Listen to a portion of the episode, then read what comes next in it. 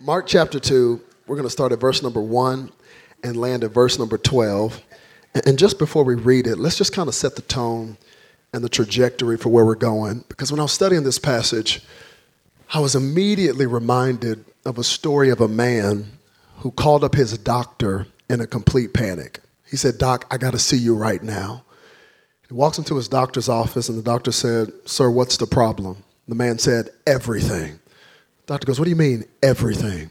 He said, Doc, every place in my body that I touch, I immediately keel over in excruciating pain. Doctor goes, What do you mean, every place? He said, Every place. Doctor said, Okay, touch your elbow. Man touched his elbow. Ugh! Doctor said, Touch your knee. Man touched his knee. Doctor said, touch your hair. Man touched his hair. Oh! The doctor goes, dummy, you got a dislocated finger. Some of y'all get that tomorrow. See, City Lights, sometimes in life, you can think there's something wrong with everything, when in actuality, there's just something wrong with one thing. And if you could get the one thing together, everything else would take care of itself. I'm already preaching it here today. I wholeheartedly believe that Jesus is in the business of getting to the one thing that is affecting everything else. And we see it today in Mark chapter 2. So let's look at this. It's going to be good. It says in verse 1 of Mark chapter 2 that a few days later, Jesus again entered Capernaum, and the people heard that he had come home. And so many gathered that there was no room left, not even outside the door. And he preached the word to them. Some men came bringing to him a paralytic carried by four of them. And since they could not get him to Jesus because of the crowd, they made an opening in the roof above Jesus. And after digging through it, lowered the mat the paralyzed man was lying on. When Jesus saw their faith, he said to the paralytic, Son, your sins are forgiven. Now, some teachers of the law, also known as the haters, were sitting there thinking to themselves, why does this fellow talk like that? He's blaspheming. Who can forgive sins but God alone? Immediately, Jesus knew in his spirit that this was what they were thinking in their hearts. And he said to them, Why are you thinking these things? Which is easier to say to the paralytic, Your sins are forgiven, or to say, Get up, take your mat, and walk? But that you may know that the Son of Man has authority on earth to forgive sins. He said to the paralytic, I tell you, get up, take your mat, and go home. He got up, took his mat, and walked out in full view of them all. This amazed everyone, and they praised God, saying, We have never seen anything like this. Can you say amen? Come on, that's good all by itself. All by itself is good. I want to appreciate that using this as a title. I got more than what I came for. I got more than what I came for. Would you help me preach? Look at the person next to you, get in their face, get in their personal space, and just say, neighbor. Oh, come on, don't be afraid to talk to your neighbor in church. Come on. Look at them right in their face. Say, neighbor, if you get to Jesus, you'll get more than what you came for just in case that neighbor was stuck up and bougie, find another neighbor, find another neighbor. Come on, find another neighbor. Say, other neighbor, you're my second option. but I want you to know if you get to Jesus, you'll get more than what you came for. Come on, if you know it to be true, would you give God some praise up in here? Come on, let's pray before we go into this word. Father, thank you for your word. Thank you that there's not a person here today that is at City Light Church by accident.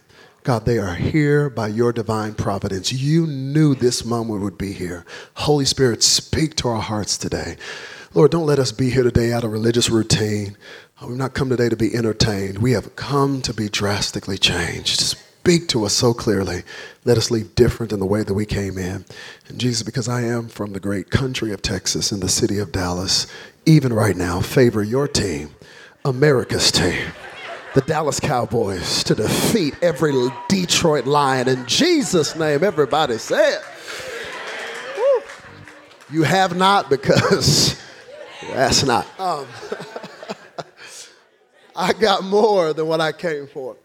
How many would say, just by a showing of hands, that you were raised in church? Can I see your hand if you were raised in church? Oh, wow, that's almost everybody. Hold on, keep it lifted. Raised in church? I just need to see who needs the counseling. Uh, no, I'm playing, I'm playing. Uh, I'll lift up my hand with you, and uh, I'll let you know that I too was raised in church. And if you lifted up your hand, you are probably acutely aware of the fact that the life of a church kid is distinctly different than the life of a regular kid. Oh, come on, somebody. There are trials and tribulations and situations that you'll go through as a church kid that other kids aren't even aware of. Okay, I know this too well because growing up in our household, we had to be in church. Every day the doors were open, had to be in church. There were no discussions, there were no debates, no diatribes. Uh, it was not a democracy, it was a dictatorship. Okay, had to be in church. I, I vividly remember one Sunday, I think I was like 13, and I woke up feeling kind of bold, kind of brave, kind of gangster. And uh, I said to my father, I said to my father, I said, to my Nigerian father, okay? I said, I'm not going this Sunday. I don't feel like it. I said that to my Nigerian father. And you know what my Nigerian father said to me? He said, Let me tell you something, boy. no, no, no, let me tell you something. You have two options, huh? You can get out of that bed and go to church, or I can kill you and we will go to church and have your funeral. But either way, you will be in church. Because as for me and my house, we will serve the Lord. Go to church. But Wakanda forever, boy. This is not a game. Go to church.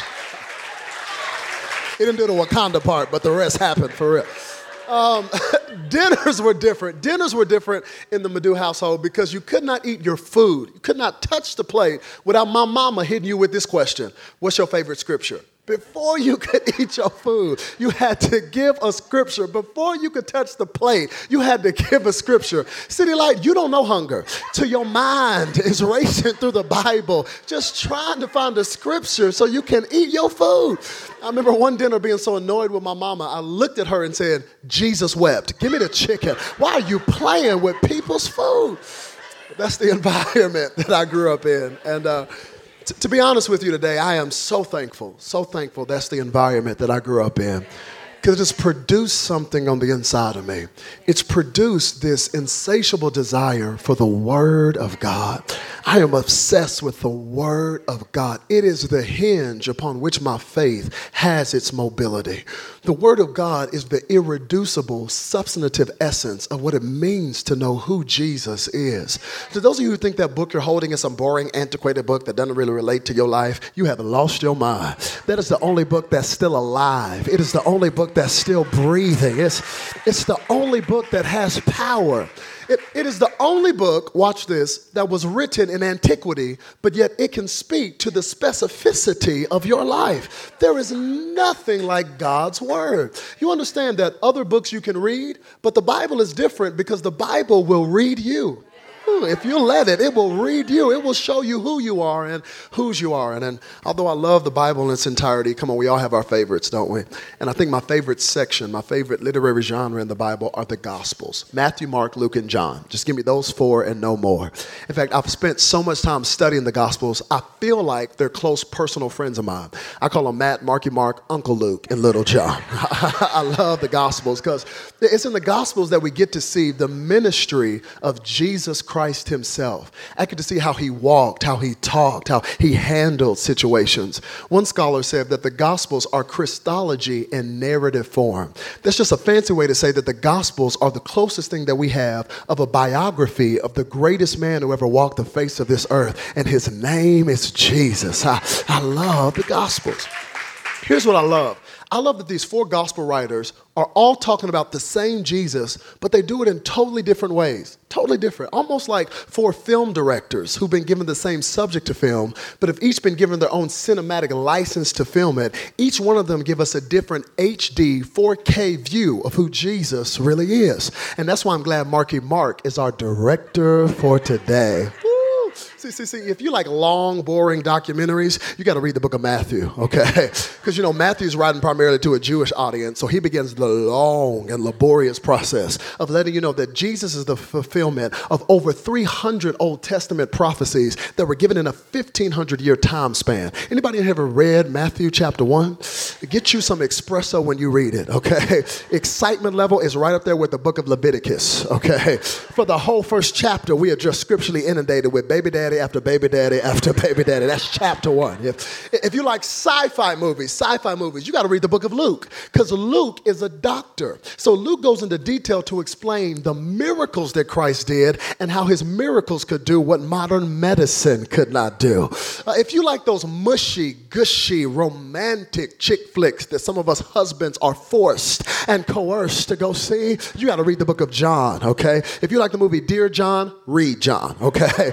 Because you know, John, he's the disciple that's always laying his head on the chest of Jesus, and it's all about love, and it's very existential. He says, In the beginning was the Word, and the Word was with God, and the Word was God. But those of you who are like me, and you like some movies with some action where things get blown up and people get beat up, come with your boy to the book of Mark. Mark is Jesus Christ in action. Mark is so gangster, he don't even have time for baby Jesus. No, read it, read it, read Mark. You will not find a manger in the book of Mark. This dude skips Christmas and goes straight to full grown Jesus with hair on his chest smelling like Old Spice. Mark is not playing games with you. Mark wants to let you know with clarity and precision that before there was a Russell Crowe in Gladiator, before there was a Mel Gibson in Braveheart, before there was a Denzel, my twin, hello, before there was any of them, please believe there was a King Jesus. And when he stepped in a situation, it had to turn around. It had to come under his divine authority because he wasn't just a good man, he was a God man. He was God in flesh walking among us. Ooh, I need to calm down, but it's the last service. I feel like turning up just a little bit. In Mark chapter 2, the Bible is clear that Jesus, he's been traveling, he's been picking up on his frequent walker miles, and uh, it's funny to me. And he gets to a house. Jesus gets to a house, a certain house. Historians believe that this was the disciple Peter's house. And the Bible says when Jesus gets to this house, all he does is he sits down to rest in the house. Sure, he was tired from the journey, just sits down to chillax in this house. And within minutes of him sitting down to rest in the house, all of a sudden throughout the entire region, people start going, hey, come here. Come here. Guess who's in town? Guess who just showed up? You know I can't miss that here. Jesus. Yes, it's him. He just showed up. Before you know it, people start getting on Instagram and Facebook and Twitter and Snapchat and start putting the address on blast, saying, hurry up, get to this house. And before you know it, the entire house is jam-packed with people simply because his presence sat down to rest in one house.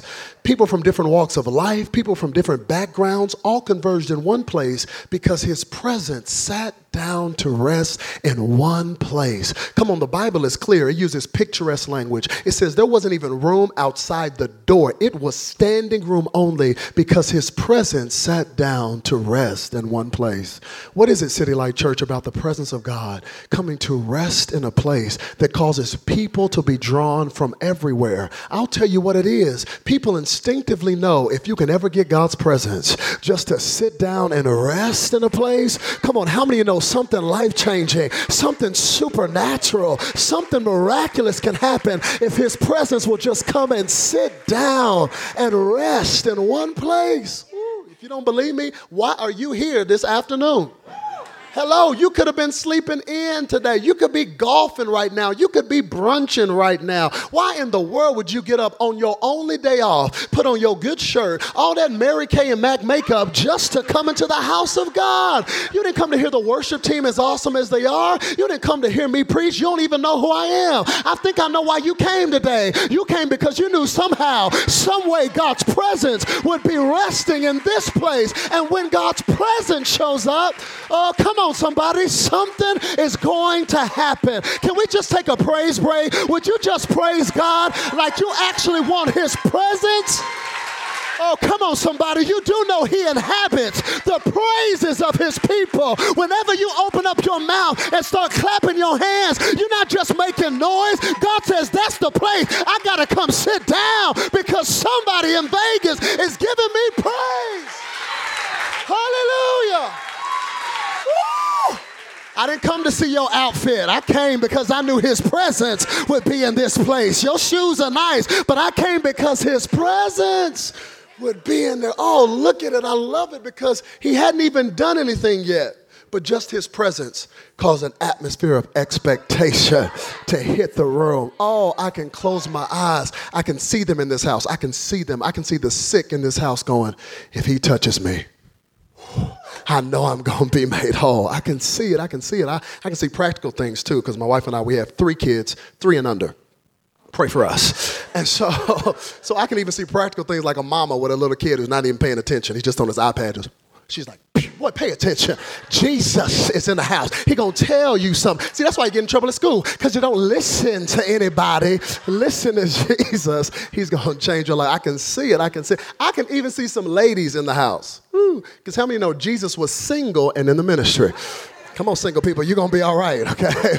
I can even see some ladies in the house talking about, girl, Ooh, Yeshua is fine, girl. you see that hair? Mm-hmm. I heard last week at a wedding, he turned water into wine. Yes, he did. Don't let him ask me out on a date. I'm ordering water. I mean, I can see it. I can see it. They're all packed in this place and, and they're all waiting. They're all waiting, perhaps to see what Jesus was going to do. Because people love to see a show. But they should have been waiting to hear what Jesus was going to say. Because the Bible says they're all packed in this house. All Jesus does is he stands up, packed place and he just starts preaching the word to them the gospel, the good news, just starts preaching the word. Now, that doesn't get you excited, but that gets me excited because I love to hear people preach the word of God you understand that something powerful happens whenever the word of God is preached in the presence of God. I can't explain it. I don't know how, but when you get in the presence of God and somebody starts preaching the word of God, your life is transformed. Your life is changed. That's why y'all never miss a Sunday. If you can, I mean, get your face in the place here at City Light because there's something about coming in this place and hearing the word of God being declared. Come on, Martin Luther said, when the word is preached, that's when God speaks. There's something about the word of God being declared over your life that changes your life. You don't believe the power in God's word? Haven't you noticed on the Sunday that you make a decision to say, I'm going to go to church today? That's when all hell starts breaking loose in your life. Your dog starts barking, your cat goes crazy, your goldfish jumps out of the tank. All of a sudden, your kids act like they have lost their mind. Your ex from 1973 wants to text you now on Sunday morning. Anytime you get ready to come into the house of God, because the enemy knows knows there's something about us gathering, hearing His word that changes our soul. His word, His power in the word. It's power in the. I'm telling you, I love to hear people preach the word of God. I'm telling you, if you're preaching the word, I am with you. I don't even care your style of how you preach it. That's how mature I've gotten. I don't even care your style, how you preach. I like calm preachers that preach the word and they just stay in one place and smile a lot and say, This is my Bible. I am what it says I am. I can do what it says I can do. I, I like calm preachers that preach the word. I like preachers that get real excited when they preach in the word and got a Hammond B3 organ behind them, got veins popping out of their neck. Sound like they having an asthma attack between each word. You know that preacher, they're more like, This is my Bible. I am what it says I am. I can do what it says I can do. If it says I'm the head, I'm the head. If it says I'm above, I'm above. I'm so glad that God, I mean, I like those preachers too. I preach like that at some churches, but I want to scare some of y'all here on a Sunday morning. I love to hear people preach the word of God. But how many you know in this passage today, this is no ordinary preacher? This is Jesus. This is the greatest preacher to ever preach. Oh, do you know why I preached like I had six Red Bull this morning? Because I had six Red Bull this morning. But you know why I preach with so much passion, and no matter how many services or wherever I'm at, I really do try my best to give it everything I got, is because I know that when I get to heaven, nobody wants to hear what I have to say. Come on, we don't want to hear any preachers in heaven. Put your little podcast to the side. The only person we want to hear in heaven is Jesus, the King of Kings and the Lord of Lords. That's the only one. Ooh, I got to get all my preaching out now. understand that, like when I preach or Pastor Jabin preaches, we just have a word.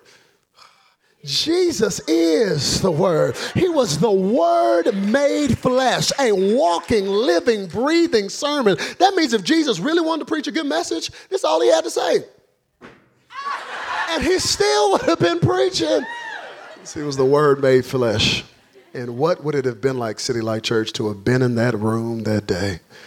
Oh, to listen to the living Word, preaching the written Word. And there they are in this packed house trying to pay attention to Jesus' sermon. But like people today, in the middle of the message, they got distracted.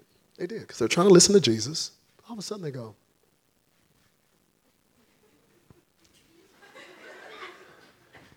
Yo, is somebody on the roof? They're trying to pay attention, but before you know it, debris starts falling down in the middle of this house, and a hole starts appearing in the roof, and a ray of sunlight comes to the room, and all of a sudden, a few hands and a few heads appear in this hole as it gets bigger and bigger and bigger. Now, historians believe this was the disciple Peter's house.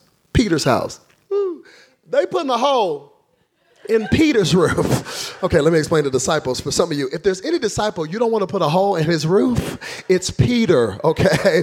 Put a hole in the disciple John's roof. You know, the one that's always laying on the chest of Jesus, because he'll just look up and say, Ah, oh, now I can see the stars that my creator has made for me. Not Peter, okay? Peter's like some of y'all, you love Jesus with all of your heart, but don't let somebody cut you off on the highway, okay? Peter. Peter was working through some things. Peter was crazy. Peter would cuss you out. Peter would cut you. So I can see this hole getting bigger and bigger. And Peter's like, man, what the? And Jesus goes, watch your mouth, Peter. Watch your mouth. Come on, bro. We talked about this. The Son of God, I'll make you a new roof. It's going to be all right, dude. All of a sudden, they start lowering this man down, down, down, down, all the way at the feet of Jesus. Bible doesn't tell us the man's name. It doesn't even do us the courtesy of letting us know when his paralysis occurred. All the Bible tells us is that he is a paralytic man. Why is that important? It's important because if you study the Gospels, one of the things that you will find is that anytime Jesus interacts with a person, rarely do we get that person's name. More often than not, we just get their gender and their condition. Have you ever noticed this? There was a man with a withered hand in the Bible. There was a woman with the issue of blood. What was her name? There was a man who was blind. There was a man who was deaf. We just get their gender and their condition. And do you know what it speaks to?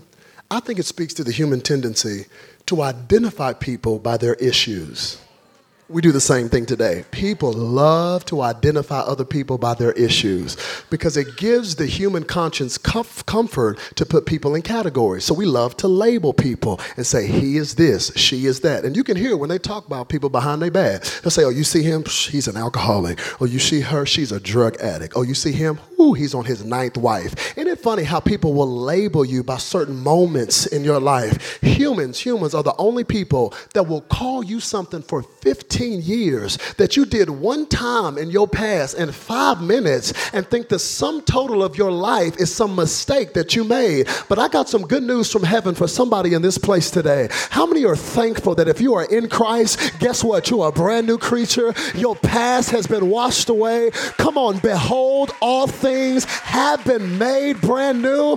Oh, when Jesus looks at you, he doesn't see your thoughts, he doesn't see your mistakes, he just sees the blood of Jesus that all already paid the price for all of your sin.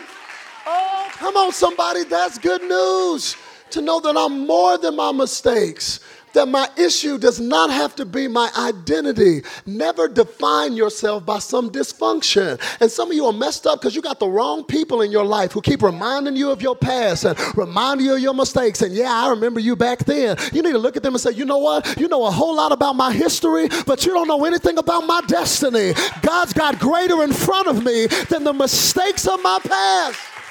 Oh, somebody ought to shout. That's your word. You should just take it right there. Christ is in you, you're a brand new creature. And they just labeled this man a paralytic man. And I love it because he made it to God's presence, but he still had his paralysis. He got through the roof, he made it to God's presence, but he still had his paralysis. I know you can't say anything in here today because it's church. You got to act real spiritual, like you floated in here, had communion for breakfast.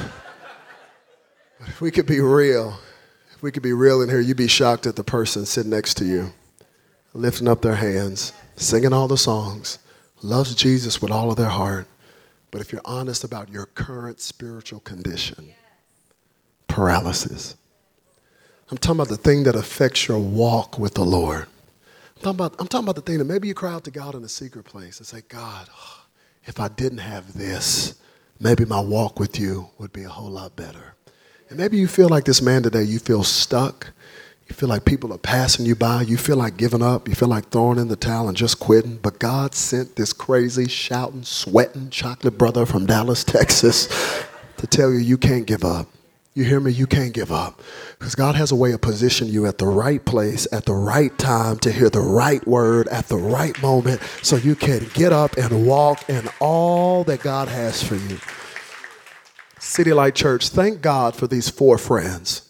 This is why who you connect yourself with is critical. Thank God for these four. I love these four friends. These are the type of people I want in my life. I'm in a season of life where I just want tear the roof off people in my life. People that are going to push me to the next level. I don't want people that see me on the ground and say, you know, the ground ain't that bad. If that Target got some more mats, you want me to go get you another? No, give me tear the roof off people. This man would have never gotten a miracle if not for these four friends who tore the roof off. Get you some tear the roof off friends who'll tell you, no, you can't stay here. God's got more for you. Your life cannot be mediocre when you've been called to greatness. Come on now. We're going to make sure Jesus meet with you today. Come on, somebody get his arms. I'm going to get his leg. I'll tear the roof off. I'm crazy. Jesus going to meet with you today. Come on. Somebody help me. Woo, you've been eating carbs. Come on, man. Get up.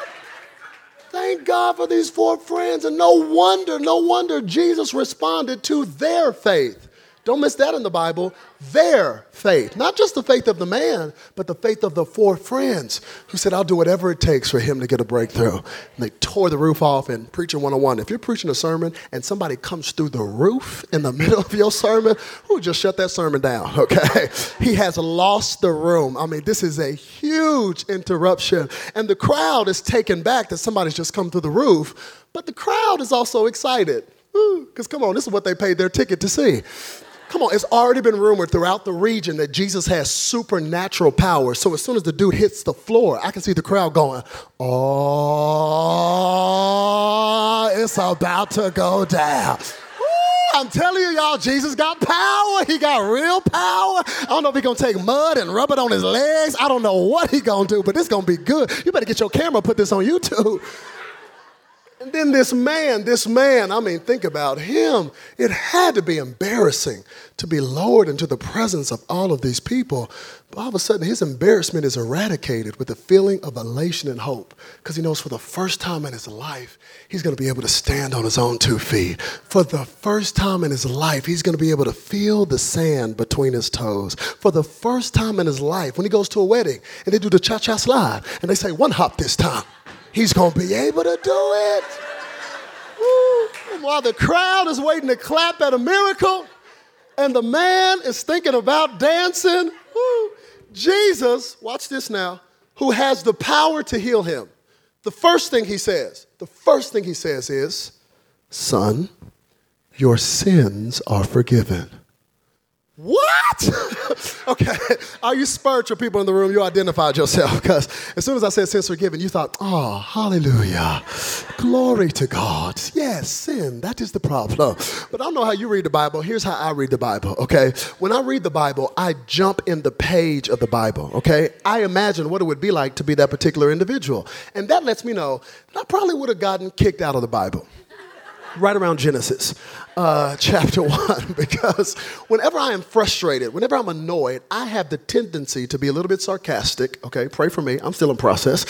So if that's me, if that's me, and I've just been carried through a crowd, scene has been made up the side of a house, hole has been cut in a construction has happened for me to get into the presence of a man that everybody's saying is to heal me and everybody's saying is to make me walk again. And the first, th- the first first thing he says is not get up and walk, but is, Son, your sins are forgiven. I'm going, Oh, appreciate it, Jesus. You know, that's why we came all the way down here to get my sins forgiven. Yeah, that's the real obvious apparent issue to get my sins forgiven. Yeah, I don't need these legs. Huh? I don't want to walk. I came all the way down here to get my sins forgiven. Hey, guys, sins forgiven. Mission accomplished. Let's go home. What is Jesus talking about? People, you got to read your Bible. It is funny stuff in your Bible. In this moment, Jesus seems to be the only ignoramus in the room who doesn't realize this man is not looking to get his sins forgiven. He wants to do the moonwalk. Oh, but what do you do when Jesus doesn't address the thing you think he should address? What do you do when it seems Jesus is completely oblivious or rather acting ignorant to your current situation? Ah, that's when you actually have to pay close attention. Because when he seems to be acting ignorant, he's actually about to give you incredible insight. Because this man, just like us, didn't even realize he was at the exact place and posture that God often reveals himself to you. Oh, hear me, City Light Church. There is a place in life that is annoying, that is frustrating, but it is often the place that God reveals himself to you. And that place is this whenever your experience doesn't line up with your expectation, God is trying to give you a revelation of who He really is. Let's say it again.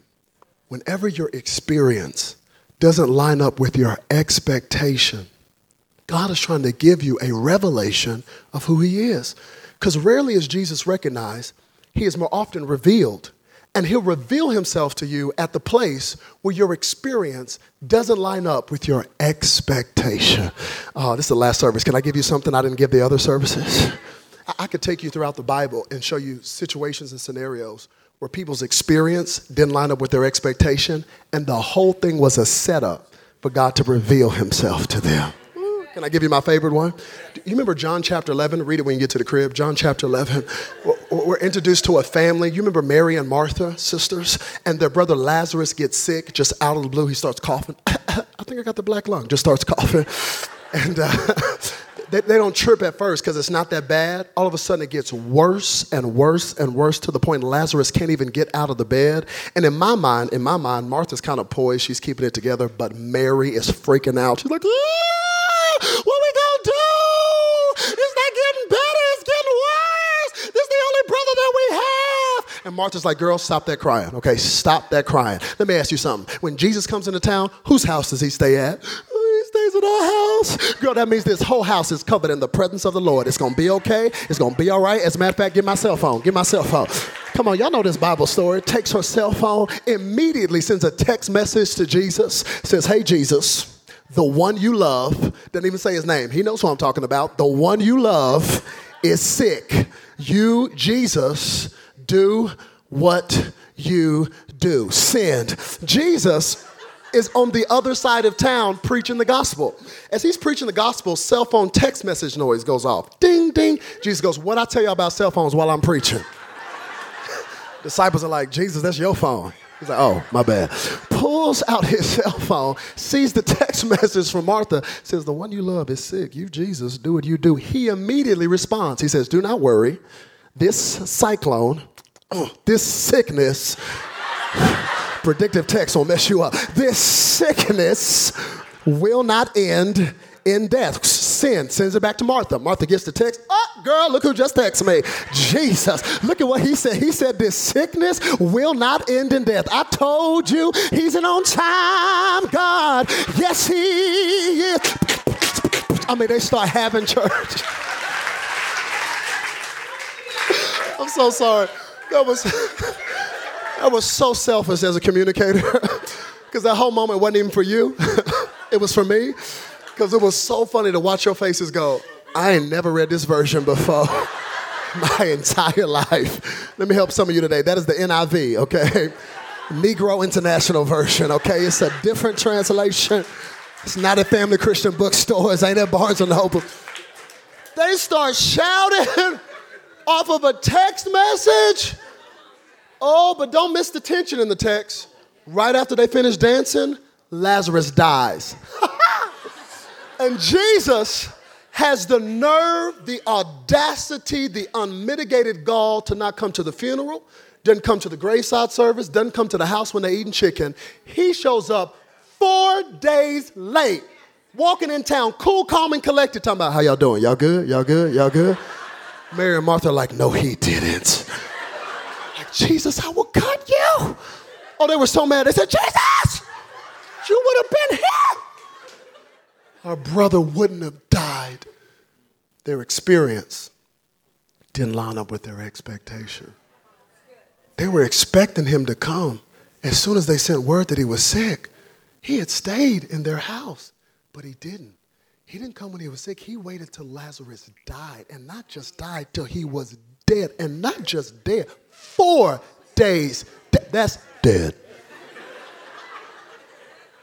right when their experience didn't line with their expectation, he goes to the place where they buried him, preaches a three point sermon, and says, Lazarus, come forth. And a dead man came out of the grave. And thank God it was a three point sermon because you do know his word is so powerful. If he would have just gone to a graveyard and said, Come forth, every dead person in there would have been like, Hold on, he talking about me. And it would have been a thriller video. So I want to pause and thank God that he can get the right word to the right person at the right time. So that situation that looks like it's dead, oh, he is the resurrection and the life. So it's not over until God says it's over.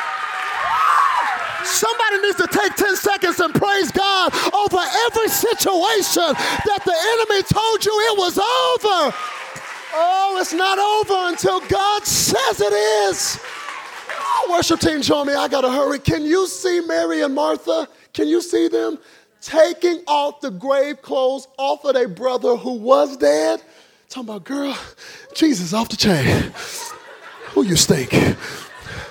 See, I thought he only had power to heal people when they were sick. I didn't know he had power to raise people from the dead. And girl, we would have never known resurrection power was in him until our experience didn't line up with our expectation.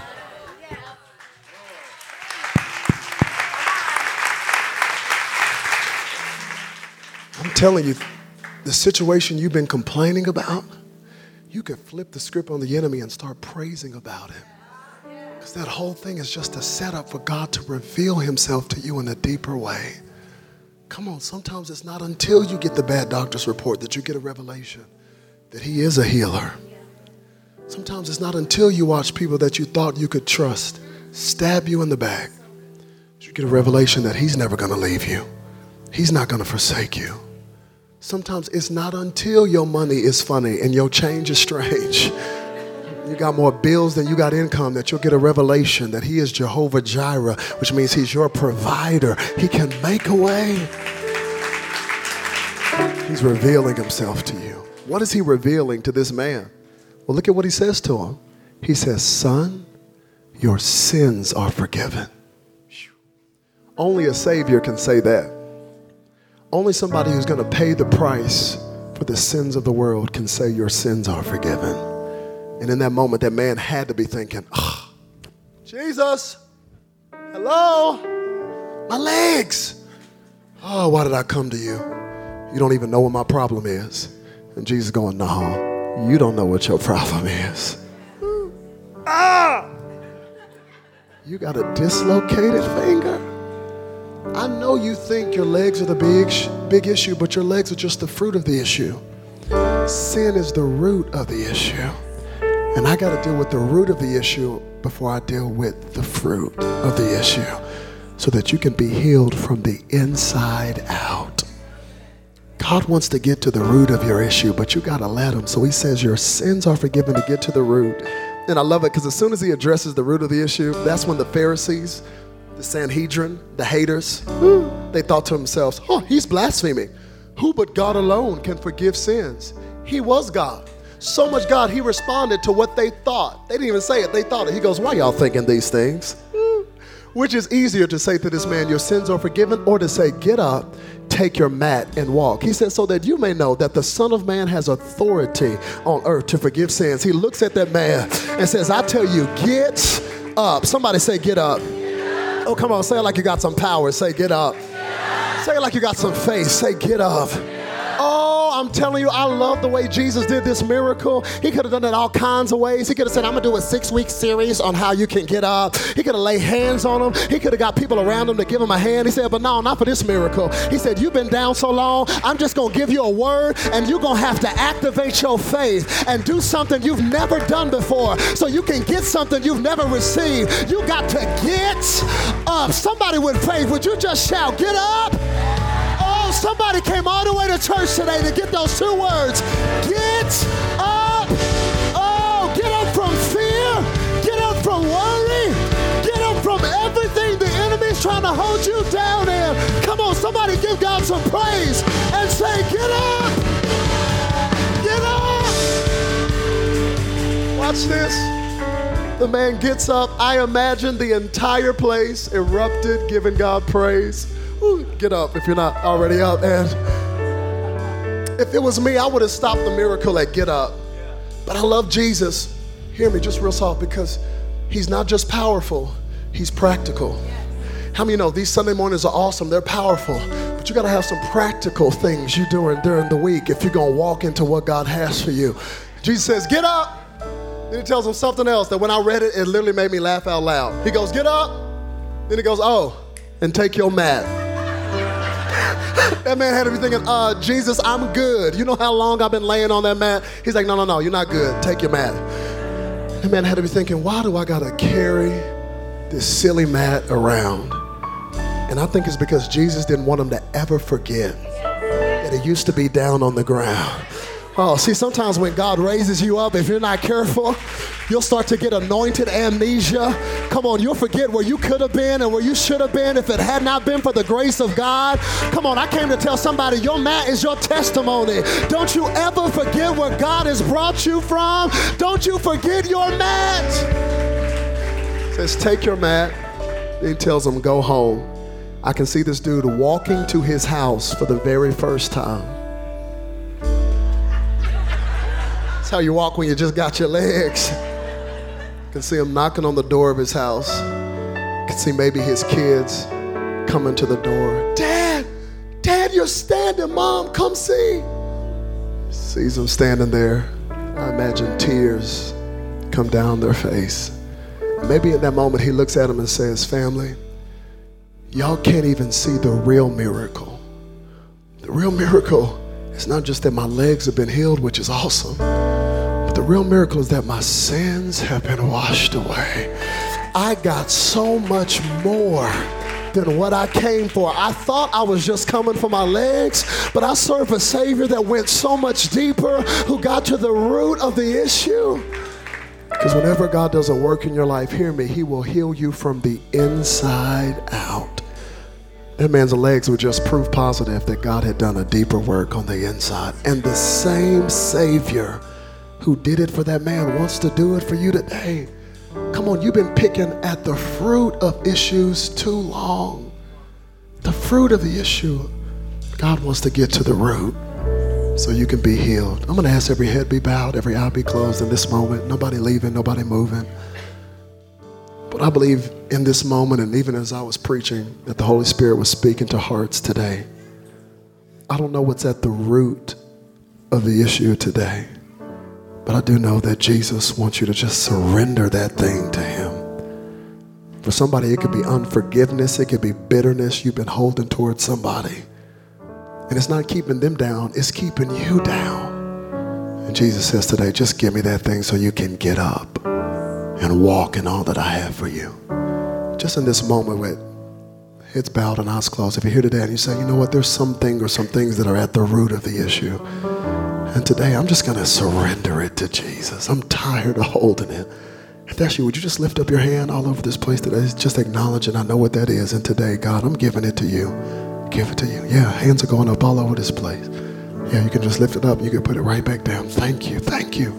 That's all God wants is your honesty. He cannot change who you pretend to be. He can only deal with the real you. Anybody else say, I know what that is. And today, God, I'm giving it to you. Yeah. Head still bowed, I'll still close. If you've never taken that first step, which is to say, Jesus, my life is yours. You just need to get up and get a relationship with Jesus today. Today.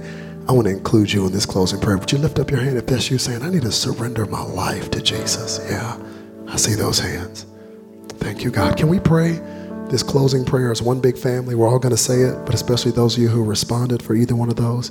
Come on, let's pray this prayer as one family. Would you say this? Say, Dear Jesus, thank you so much for dying on a cross, getting up from the grave for me. Jesus, I know your body wasn't held to a cross so that my life could have freedom. I give you permission. Get to the root of the issue. Heal me. Fix me. From this moment forward, I will get up and walk in all that you have for me.